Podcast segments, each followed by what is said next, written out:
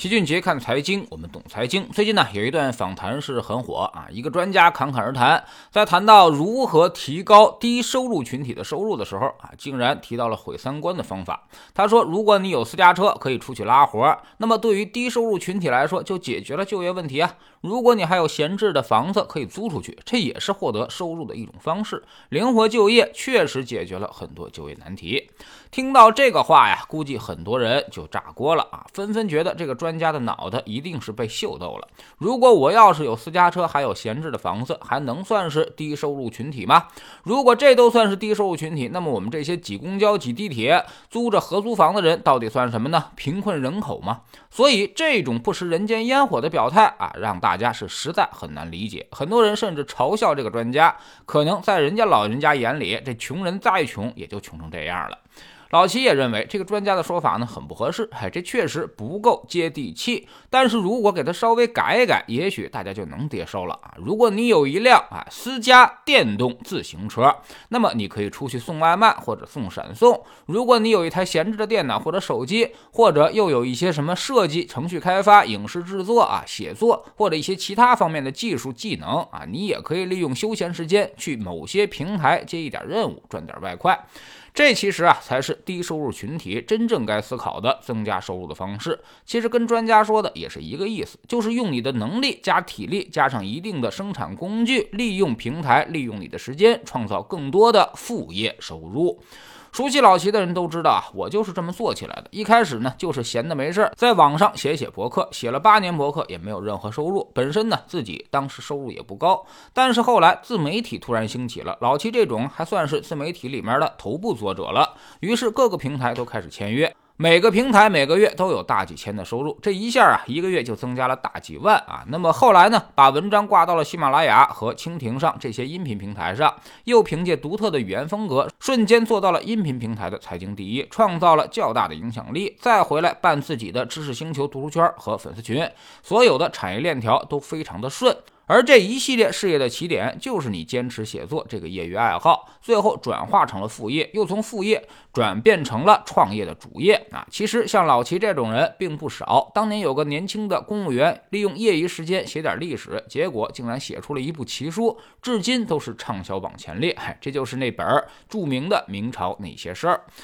低收入群体其实也要多思考。现在的平台经济已经十分发达，自己的特长以及能力完全可以通过这些平台经济放大。你就想想，平常别人一般问你请教你最多的都是哪些事儿这些呢，很可能就是你的特长了。比如朋友问你当地哪些地方好吃好玩那么你很可能就具备探店达人的潜质。别人都向你打听旅游的信息，你也可以在网上做一些旅游的攻略。如果别人都喜欢吃你做的菜，那么你可以当个美食博主，你也可以试试包括玩游戏、擅长穿搭、爱健身，甚至搞卫生，你都比别人搞得强那么也可以分享一些生活的小妙招之类的。只要能获取流量，你就可以带货产生收入，更不用说那些天生丽质的、爱唱歌跳舞的了。如果啥技能包您都没有，至少还有一把傻力气吧骑着电瓶车出去搞外卖和闪送，现在骑手基本上也都是零门槛，会开车的又没有私家车的，那么下班之后呢，去搞代驾也能够补贴家用。所以当你没有资产的时候，就要更多的出卖技能，多出卖一些体力和时间。任何人都是这么积累起来的第一桶金一定要靠自己的技能和体力去赚取。而当你拥有一定资产的时候，就可以想着钱生钱的生意了比如巴菲特当年就利用他自己的零花钱买了一台担子机，放在小卖部的门口，然后呢定期过去收里面的硬币。这就是他最早购买的资产。注意啥才是资产？就是你买完之后，通过这个东西可以源源不断产生现金，并被你可以拿走的东西才叫做资产。你把钱存在银行，买了国债，每年都会有利息给你，甭管多少，这就是你的金融资产，因为它根本不用你管，也不用占用你的时间，也有现金流收入。相反，你买一辆车去开滴滴，它其实不完全算是资产，只能算是一个生产工具，并不能够独立产生现金流，除非你再雇个人去帮你跑滴滴让他每月给你交份子钱。但是这个回报率其实是很低的。老百姓最常见的资产就是房子和股债市场，但是呢，贷款买的房子是不算的，因为还房贷现金流是要流出的那么即便全款，现在回报率也不到2%，甚至不如银行定期了，更远不如国债。所以它其实很不划算。最佳的手段呢，就是创造股债组合，可以长期取得一个年化 10% 的收益，你每年甚至可以取回 4% 到 6%、是可以做到永续下去的。所以这对于低收入群体来说就会变得十分的有盼头，每一次攒够50万，就相当于家里多出了一个不吃不喝的劳动力在帮你赚钱，赚到200万，维持一个低标准的普通生活就没啥问题了。而在夫妻二人努力上班，积极搞副业，并通过资产增值的3重叠加影响之下，再节省一些不必要的开支，那么一个家庭通过20年的积累赚到200万，其实是十分有可能实现的，也就是大城市一套房子首付钱能享受每个月1万块钱衣食无忧的生活了。而且更重要的是，这种资产是可以传承下去的，未来你的孩子走向社会，拥有一定量的金融资产现金流回报，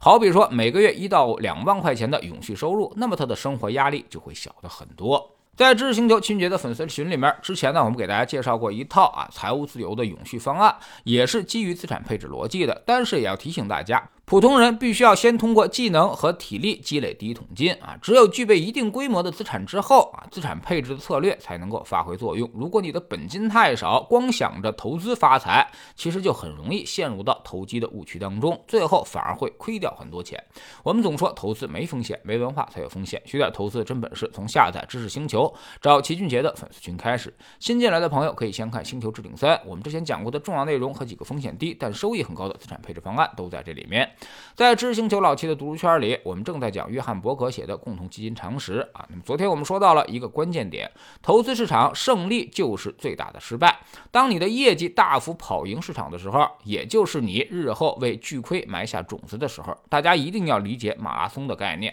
冲刺确实让你短暂可以脱颖而出，但是也很快会让你累得倒地吐血。现在加入知识星球找老七的读书圈，每天10分钟语音，一年为您带来50本财经类书籍的精读和精讲。之前讲过的230多本书全都可以在置顶2找到快速链接，方便您收听收看。说个通知，老齐的新书就叫做《齐俊杰看财经》，是我们这么多年绝招的总结，正在京东和当当火爆发售。苹果用户请到齐俊杰看财经的同名公众号，扫描2维码加入。3天之内不满意，可以在星球 APP 右上角自己全额退款。喜马拉雅的小伙伴可以在 APP 顶部搜索栏直接搜索齐俊杰的投资书友会，老齐每天讲的市场策略和组合配置以及讲过的书都在这里面。读万卷书，行万里路，让自己获得提升的同时，也可以产生源源不断的投资收益。欢迎过来体验一下，给自己一个改变人生的机会。